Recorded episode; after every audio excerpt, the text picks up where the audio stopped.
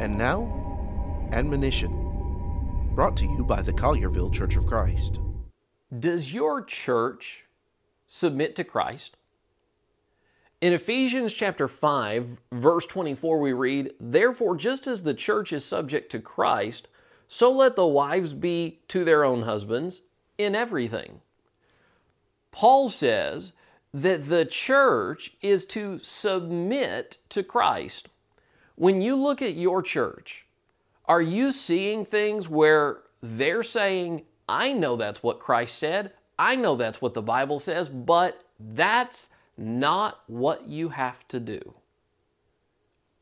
Is your church submitting to Christ?